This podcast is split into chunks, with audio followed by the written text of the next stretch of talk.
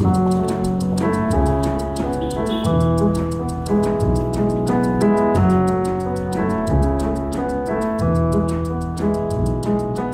and welcome to my podcast, Everyday Sublime, the podcast that sheds light on yin yoga and meditation.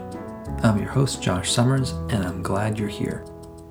As a yin yoga and meditation teacher and trainer, as well as a licensed acupuncturist, my intention is to offer an in depth exploration of the intersections between yin yoga, Chinese medicine, and meditation. When this episode goes live, we'll have just crossed the summer solstice in the calendar, and I thought it would be a good time to offer some mid year reflections.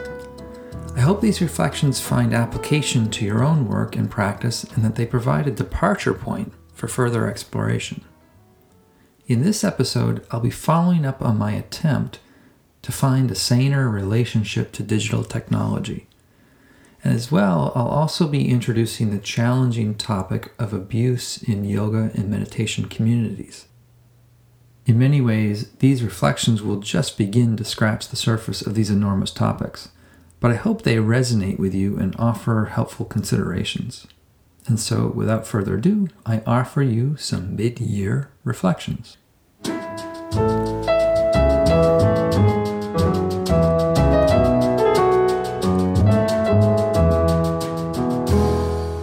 Okay, at the beginning of this season, I shared some personal reflections about a meditation retreat that I attended in December, as well as some thoughts about my own struggles to find a better relationship to digital technology. And in general, I should say that with the podcast, my plan is to punctuate some of the interview series that I do um, with occasional reflective episodes like this. At some stage, these may morph into what Sam Harris refers to as a Ask Me Anything episode, but for now, we'll just call them general reflections. And many listeners, in response to the previous episode of this nature, expressed their own struggles and difficulties in managing their relationship to digital technology. So I know I'm not alone. But in this episode, I want to follow up on that topic and offer a kind of field report with some potential ideas and tips for you. Uh, but before moving into that topic or returning to that topic, uh, I want to also set up the stage. I want to set the stage for the next interview series that I'll be doing, since that topic um, is abuse in the yoga world. And this topic moves beyond the sort of self defined scope of the podcast, which focuses on yin yoga, Chinese medicine, and meditation. My guest will be Matthew Remski, who for the last several years has been working extremely hard as an independent journalist uncovering claims and instances of physical, sexual, and psychological abuse in the yoga and meditation world. Matthew has done an extraordinary job, along with many others, to initiate what feels like a powerful reform movement within the yoga and Buddhist culture. And while our yin yoga community may seem relatively clean of such controversy, I think it's extremely important for everyone practicing and teaching in this space to be aware of the dynamics and abuses that have gone on so that they can be mitigated or prevented in the future. Matthew's new book, which we discuss in his interview, is called Practice and All is Coming. Subtitle is Abuse, Cult Dynamics, and Healing in Yoga and Beyond. The title is taken from a phrase that Pattabhi Jois would often repeat, and the core of the book focuses on the sexual and physical abuses committed by Pattabhi Jois. As well, it also looks at the institutional enablement that allowed for these abuses to continue for over three decades. It's really a staggering book, which, as Remski warns at the beginning, may stir a wide range of physical and emotional reactions. Now, over the last few years that I've been following Matthew's work, I've more or less sat quietly on the sidelines, refraining from any kind of public statement on these topics. And I've rationalized my silence with the view that these abuses aren't necessarily happening in my own house. In other words, they're not happening in my own community. But the more I listen to the testimony of victims, the more I realize that my default of silence was a kind of sin of omission. In other words, my silence on the matter puts me into a de facto position of both silencing the victims as well as contributing to a network of complicity that enables this kind of toxicity in groups in the first place. And the problem with my silence became even clearer to me whenever I would teach in a studio that continued to venerate Pattabhi Jois. And that veneration would be carried out simply by putting his photograph up somewhere in the room that would hold him up and, in effect, silence those that he had hurt. And I realized I just didn't feel comfortable being part of that dynamic anymore. So, one of the many consequences of being exposed to uh, Matthew's work and his analysis of these dynamics is that I have now, uh, for better or worse, made a professional decision to withdraw my own teaching from any studio that continues to tacitly support Pattabhi Jois or for that matter, any of the many bad actors that we're aware of in the yoga world. My feeling is that the studios that do offer Ashtanga yoga need, at a bare minimum, they need to have a clear public statement which both denounces Jois's behavior and distances themselves from the institutional enablement that allowed for that behavior. And in the absence of that kind of clear, open, public, transparent statement, the result is that the victims simply continue to be silenced. Now, of course, the problems in Ashtanga Yoga are not unique to Ashtanga Yoga. The potential for abuse lurks in the shadows of many contemporary spiritual scenes, and those dynamics exist in a growing, lamentable number of communities gripped by revelation after revelation.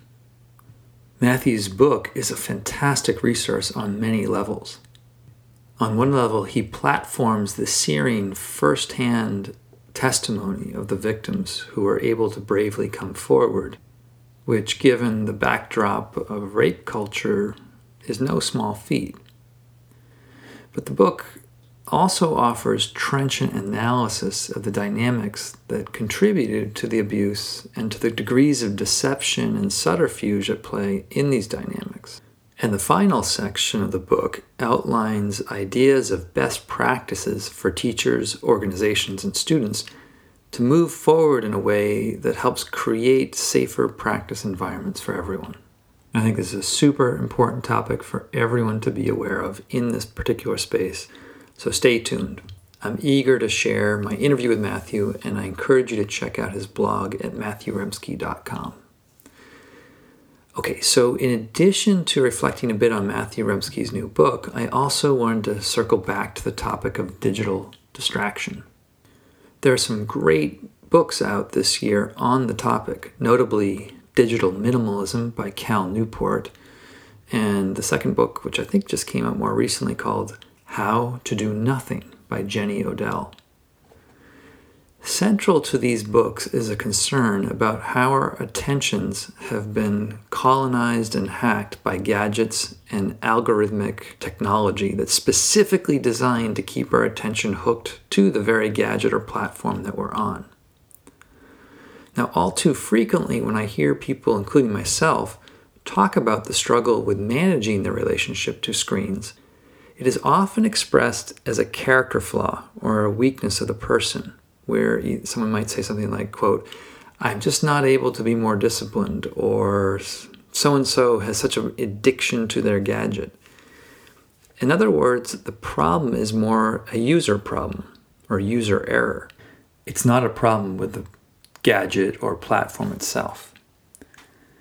But I'm reminded uh, of a wise phrase I heard a while back. I can't quite remember the source. I think it possibly might come from Chip and Dan Heath, the Heath brothers, who wrote who wrote a book called Switch. But the idea is this: something like, what might seem like a person problem is often a situation problem. So, if like me, you struggle to find that elusive balance of using digital tech without being used by it, it might be helpful to take a closer look at the situation. And inspired by Cal Newport's book Digital Minimalism, I drafted a clear operations uh, protocol as a way of focusing my digital life. So, part of what this involved is that I changed the display settings of my phone so that my screen was what they call grayscale, more or less black and white. Um, apparently, colors, especially red notifications, increase uh, the strength of the hook or addictive pull of the, the technology or gadget. I also took email off my phone entirely. I instilled a daily tech curfew from 7 p.m. to 7 a.m. each day, whereby there would be no screens at all through those 12 hour that 12 hour window. And I also, advice of others, I, I batched my email. I batched when I would do email to twice a day. And all these strategies worked pretty well for most of February this year. And during that month, I truly felt like I had reclaimed a way of being that I had lost for the last 10 years or more.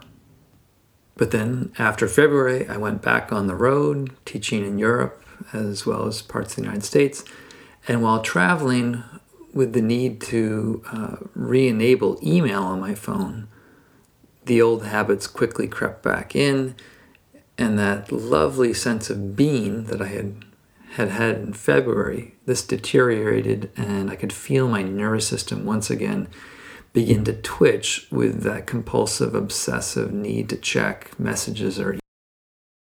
Now, at the moment, I feel like I'm managing it a bit better again. But I'm managing it not because I have more willpower. Rather, I think I have a better sense of how design influences my use. And by design, I mean A, how you design what services and apps, etc., you have on your gadgets, and B, how your external environment or external environmental design either supports or derails your intended protocols of use with regards to these things.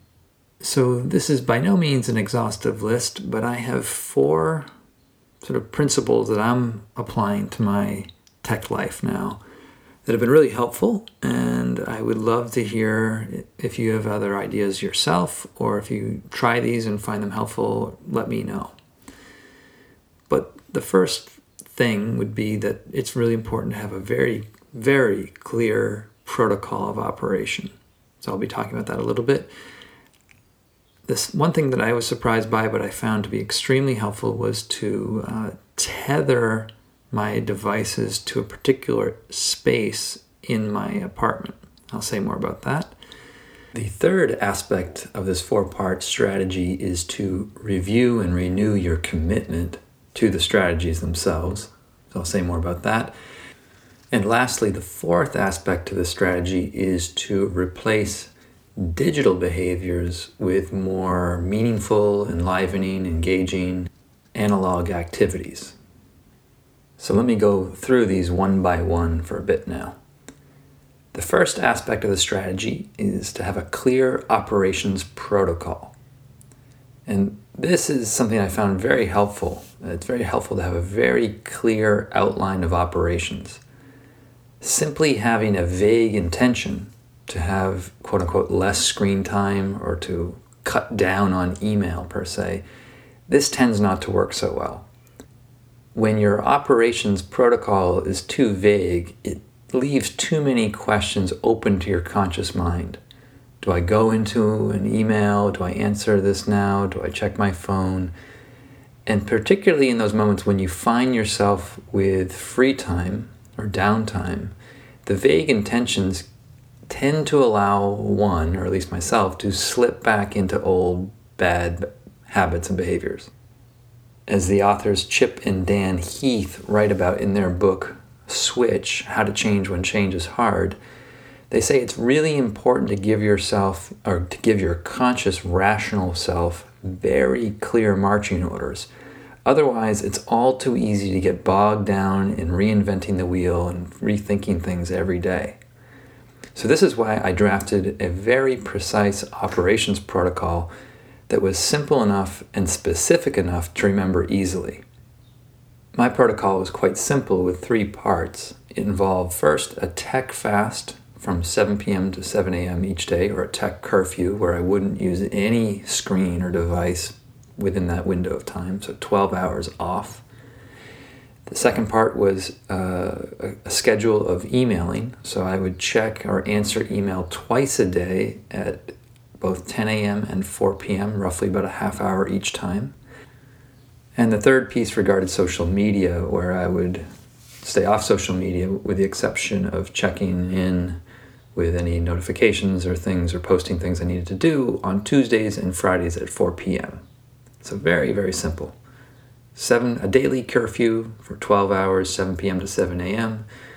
Answering emails 10 a.m. and 4 p.m. on most days, and then social media limited to Tuesdays and Fridays at 4.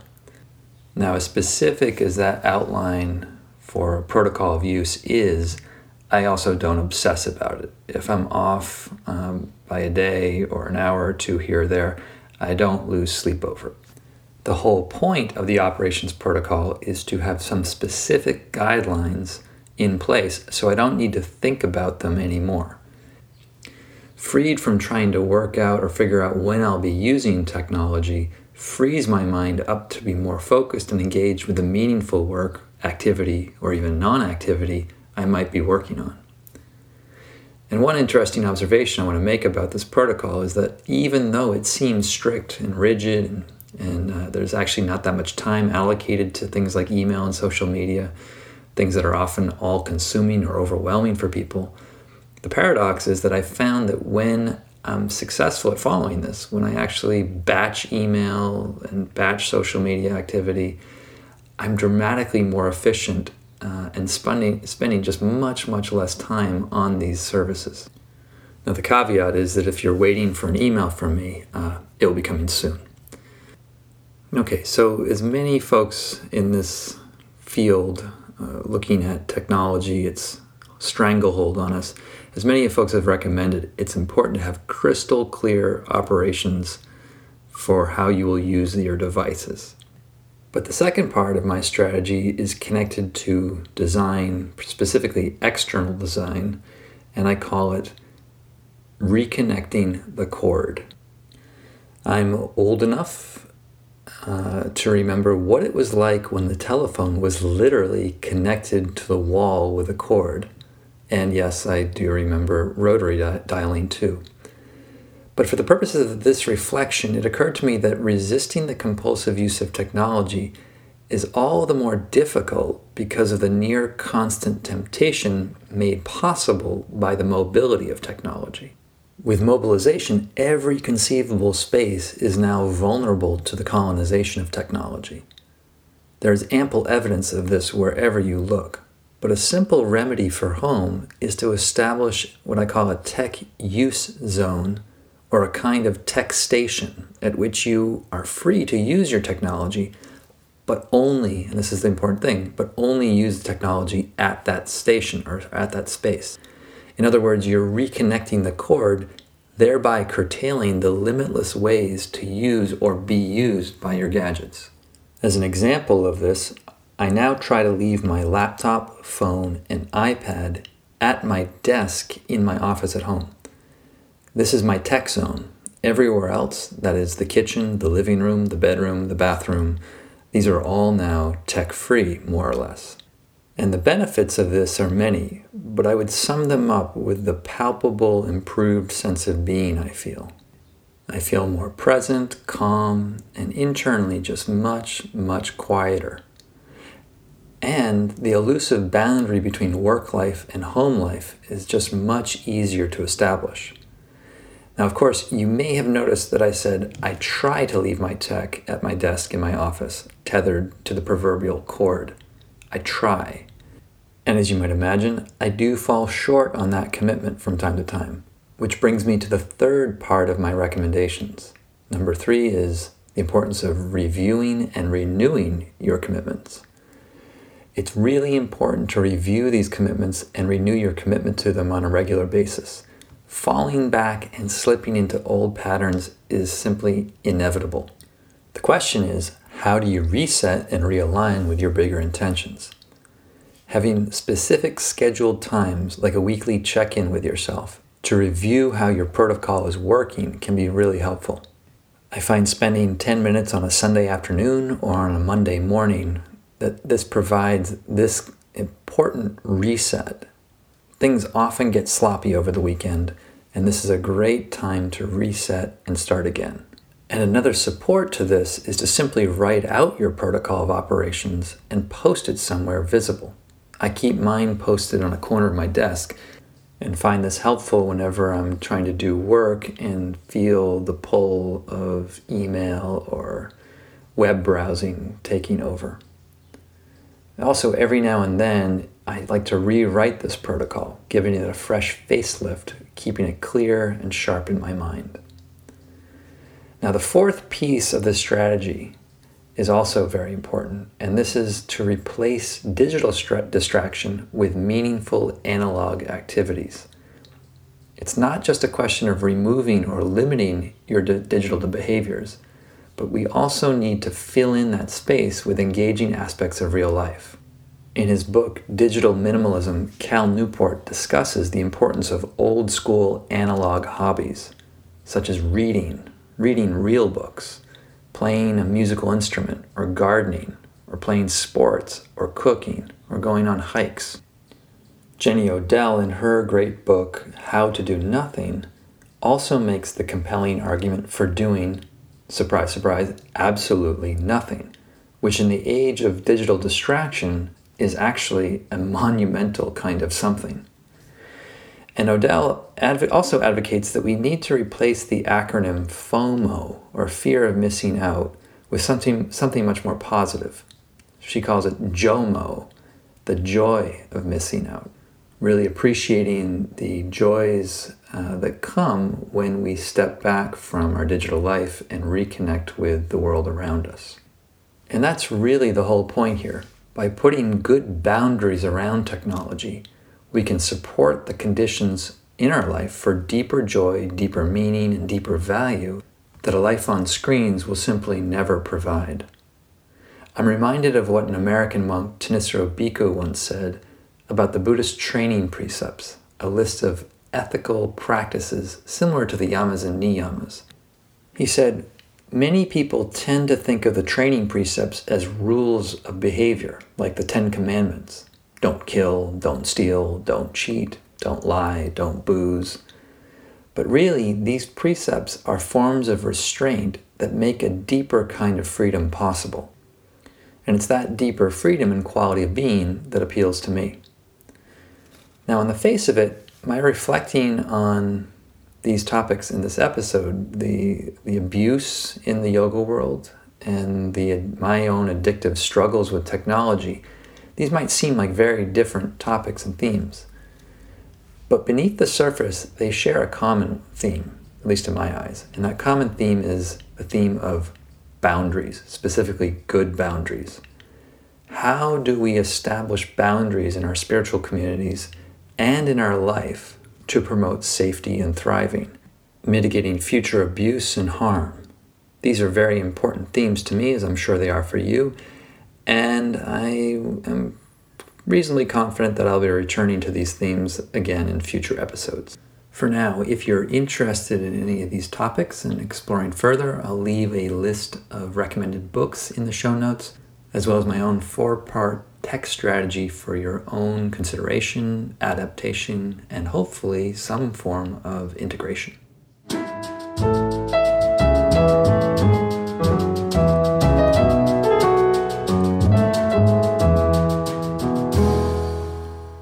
Okay, so those are some of the reflections I've had over the last few months, and I do hope they stir some valuable reflection and investigation on your part. In the next episode of Everyday Sublime, I'll launch the first installment of my interview series with Matthew Remski.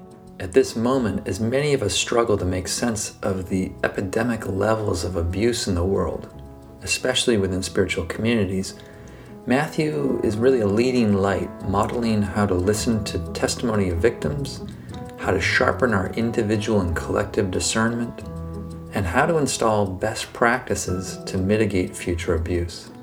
I very much look forward to sharing that series with you soon. And in the meantime, if you're interested in attending a yin yoga training or silent meditation retreat with me and Terry Coburn, please check out our calendar of upcoming events. Our 2020 calendar is more or less fixed at this point, so you can hopefully better plan out the next steps in your yin education. Just check out www.yinyogaschool.com. That's yinyogaschool.com. As always, thanks so much for your enthusiasm for yin yoga and your support of the podcast, and I look forward to seeing you in the next episode.